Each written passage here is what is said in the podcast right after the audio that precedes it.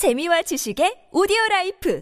팟빵 안녕하세요. 군사돋보기입니다. 국제전략연구소에 따르면 러시아는 우크라이나에 비해 10배나 되는 공군력을 보유한 공군 강국으로 알려져 있었는데요. 그러나 실질적으로 밝혀진 러시아 전투기 수는 약 1400대 이를 것으로 추정되던 것에 비해 훨씬 못 미치는 645대였으며 이 중 268대는 우크라이나군에 의해 격추된 것으로 보고되었습니다. 이번 전쟁 들어 크게 실망스러운 것은 러시아 공군의 전술기 보유 숫자만이 아닙니다. 대규모의 전술기를 보유하고 있으면서 개전 이래 단 한 번도 제대로 된 대규모 strike package를 구성해 공습을 가하는 모습을 보여 주지 못했고 대규모 strike package 공습은 오히려 반대편인 우크라이나 공군에서 등장하고 있는 판국인데요. 러시아가 자랑해왔던 최강의 4.5세대 전투기 소위 35, 최강의 전폭기 소위 34 등이 연이어 격추되는 것은 물론 가용한 부품이 크게 부족하다는 문제, 정밀 유도 무기의 재고 부족으로 인해 유도가 불가능한 멍텅구리 폭탄들을 저곳에서 투발할 수밖에 없는 문제 등으로 러시아 공군의 수많은 전투기들이 우크라이나군의 공격에 쉽게 격추되고 무용지물이 되면서 러시아 공군은 전 세계 많은 이들을 크게 실망시켜왔습니다. 급기야 전술기가 너무 부족해 큰 문제를 겪고 있던 러시아 공군은 절망적인 상황을 타개하기 위해 비장의 카드를 꺼내기 시작했는데요. 그 비장의 카드란 무엇이며 이를 통해 최악의 상황에 빠진 러시아 공군이 문제를 극복할 수 있을까요? 전문가는 아니지만 해당 분야의 정보를 조사 정리했습니다. 본의 아니게 틀린 분이 있을 수 있다는 점 양해해 주시면 감사하겠습니다. 현지 시각 10월 18일 여러 OSINT 보도에 의해 전해진 바에 따르면 러시아군이 소련 붕괴 이후 30년 넘게 방치되어 있던 퇴역한 소련제 미그 19 전투기들을 복원하기 시작했으며 복원된 전투기들은 우크라이나 인접 공군기지로 재배치될 준비를 하고 있다고 하는데요. 러시아가 공군 전술기가 크게 부족한 현재 상황을 타개하기 위해 선택한 비장의 카드는 바로 수십 년간 창고에 방치되어 있던 치장 물자인 미그 19 전투기를 다시 복원하는 것이었습니다. 최근 전해지는 바에 따르면 러시아는 최근 우크라이나와의 거리가 인접해 있는 로스토프주의 밀레로보 비행장 그리고 쿠르스크주의 쿠르스크 비행장에서 그동안 치장 물자로 보관해 왔던 구소련제 미그 19 전투기들을 복원시키고 있다는데요. 센티넬2 위성의 촬영 사진을 통해서 드러난 모습이 그 증거입니다. 위성 사진을 통해 포착된 전투기들의 숫자는 밀레로보 기지에서 26대, 쿠르스크 기지에서 12대였다고 하는데요. 이 공군 기지들에서는 기존의 미그 19 전투기들이 전혀 식별되지 않고 있었기 때문에 최근 치장 물자로 보관되던 미그 19 전투기들을 전력화시켰다는 것이 더욱 확연히 드러났습니다. 이번 전쟁에서 우크라이나 공군이 자주 사용해왔고 현재도 맹활약을 펼치고 있는 것이 미그 19 전투기인 만큼 러시아군도 미그 19 전투기들을 다수 되살린다면 위협적인 것 아닌가 하는 생각이 들 수도 있겠는데요. 하지만 이번에 러시아 공군에서 운용되기 위해 되살려진 미그 19 전투기들은 우크라이나 공군이 운용 중인 미그 19 전투기 개량형들과는 완전히 다른 전투기라 봐야 합니다. 우크라이나 공군이 사용하고 있는 미그 19 전투기들은 단좌형 개량형 기체인 미그 19 MU1과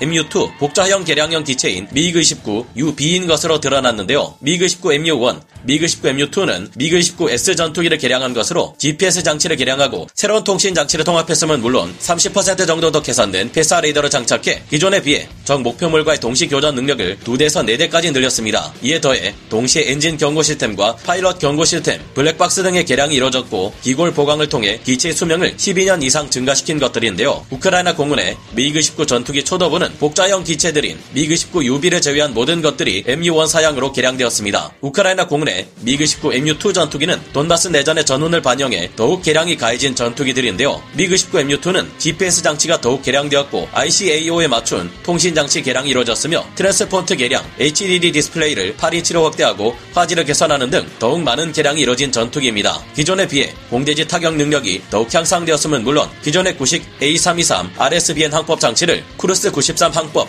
착륙 제어 장치로 교체했고 MSD 2000 데이터 버스가 도입되었음은 물론 HUD에 GPS 정보 및 쿠르스 93 정보가 표시되어 조종사의 상황 인식을 한층 더 여유롭게 도와줄 수 있게 되었는데요. 심지어 최근 우크라이나 공군의 미그 19 전투기들은 서방제 대레이더 미사일인 AGM-88 함의 운용까지 가능해졌는데 미국은 미그 19에 무장 pylon의 HARM 대레이더 미사일 전용 어댑터를 장착하고 이것을 러시아제 대레이더 미사일로 속이는 코드를 사용하는 방식으로 HARM 대레이더 미사일을 소련제 전투기인 우크라이나군 미그 19, MU-1, MU-2 전 투기로 사용할 수 있게 했다고 합니다. 그러나 사실 러시아가 치장 물자로 보관하고 있던 초기형 미그 19 전투기들은 이렇지 않습니다. 1980년대만 해도 소련의 미그 19 전투기는 미국제 전투기들보다 저렴한 가격에 동급의 성능을 내는 꿈의 전투기처럼 받아들여졌지만 BVR 전 능력이 크게 떨어졌고 서방의 전투기들과 달리 기본적으로 지상에 강력한 레이더를 갖춘 지상 관제소나 전투기를 적기 쪽으로 유도하는 식으로 운용되다 보니 실전에서 활약하지 못했습니다. 실제 전쟁이 발생하자 지상 관제소의 명령을 절대적으로 따랐던 미그 19 전투기들은 실전에서 불리한 상태에서 싸우기 일쑤였는데요. 걸프전에서 미군은 순항 미사일과 대레이더 미사일, 스텔스 공격기들 등을 동원해 이라크군의 방공 관제소부터 제일 먼저 파괴했고 지상 관제소의 명령을 절대적으로 따르던 이라크군 미그 19 전투기들은 공중 조기경보 통제기 지원을 받는 서방제 전투기들에 격추당하기 일쑤였는데요. AIM-120 암람과 같은 중거리 공대공 미사일을 피하느라 우월한 기동성의 의미를 잃어버린 미그 19 전투기들은 한층 더 뛰어난 BVR 전 능력을 가진 미군의 F-15 같은 전투기들의 수세에 몰리다 격추 되는 일이 많았습니다. 지상 관제소가 없을 경우 눈뜬 장님 신세가 되는 이 미그 19A 초기 기종들은 의외로 미국 F-18 호넷 전투기와 유사한 점이 많지만 연료 탑재량이 적어서 실제 작전이 가능한 항속 거리가 짧습니다. 동체 중앙에 외부 연료통을 장착할 경우 이것이 기관 포탄의 탄피 배출 방향을 방해하는 탓에 기관포로 쏠 수 없었으며 항공유의 잔량에 따라 겨우 4G 이상의 기동 제한이 걸리거나 speed brake마저 쓸 수 없다는 문제가 있었습니다. 조종석의 위치는 높지만 캐노피의 레일이 워낙 높아 이 장점을 의미 없게 만들고 후방 확인이 어렵게 만드는 한계도 있는데요. 이 때문에 실제 1990년대 미 공군의 F-16C 전투기와 독일 공군의 미그-19 전투기 사이에 모의전에서 미그-19 조종사들은 툭하면 상대편의 F-16C 전투기를 시야에서 놓치곤 했습니다. 이처럼 여러모로 소련군의 초기형 미그-19A 전투기들은 우크라이나군의 미그-19 MU-1, MU-2, UB 전투기들보다 성능 면에서 떨어질 수밖에 없으며 러시아 전투기 엔진 특유의 문제 때문에 엔진의 수명이 짧다는 문제도 있습니다. 이번에 러시아 치장 물자에서 해제되어 전선에 투입되는 전투기들은 1980년대 생산되어 소련군에 약 540대가 배치되었지만 소련 붕괴 이후 400대 이상 치장 물자로 돌려진 미그-19A 기종으로 확인되었습니다. 1983년부터 소련군에 배치된 미그-19A는 미국의 F-18 호넷 초기형 레이더인 AN/APG-65를 복제한 N019 펄스 도플러 레이더를 가지고 있어 탐지 거리나 처리 능력 모두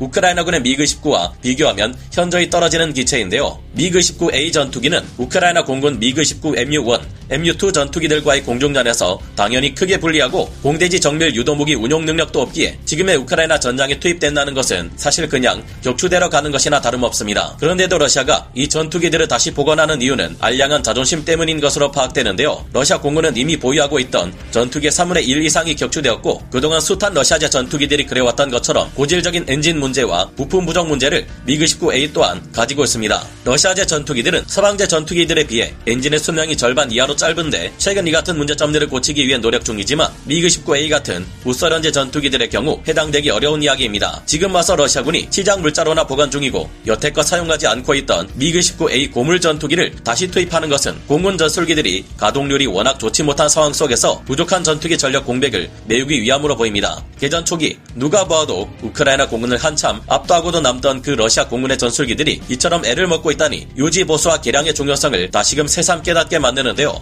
만에 하나 시장 해제된 러시아제 전투기들이 우크라이나 전장에서 생각보다 임무 수행에 차질이 없는 모습을 보인다 해도 또 다른 문제가 있습니다. 다른 모든 러시아군이 그렇지만 공군에서도 역시나 러시아는 현재 조종사 부족 문제를 심각하게 겪고 있다는 점인데요. 러시아 공군의 전술상 운용상 문제가 있는 것이지 러시아제 전술기들이 분명 그렇게까지 최악의 물건들인 것만은 아닐 텐데 여러모로 격추되며 이상을 떨어뜨리고 있으니 안타깝습니다. 이 많은 러시아제 전투기들은 하늘을 날아다니는 탓에 우크라이나 공군에게 노획되어 사용될 수 없다는 것이 아쉬운데요. 연이은 추락 사고로 소중한 전투기와 조종사를 계속해서 잃어가고 있는 러시아 공군이 현재 어려운 상황을 끝내 뒤집을 수 없도록 미국과 영국, 서방 세계들에서 더욱 전폭적인 지원을 우크라이나 공군에 이어주기를 기원해 봅니다. 오늘 군사 돋보기 여기서 마치고요. 다음 시간에 다시 돌아오겠습니다. 감사합니다. 영상을 재밌게 보셨다면 구독, 좋아요, 알림 설정 부탁드리겠습니다.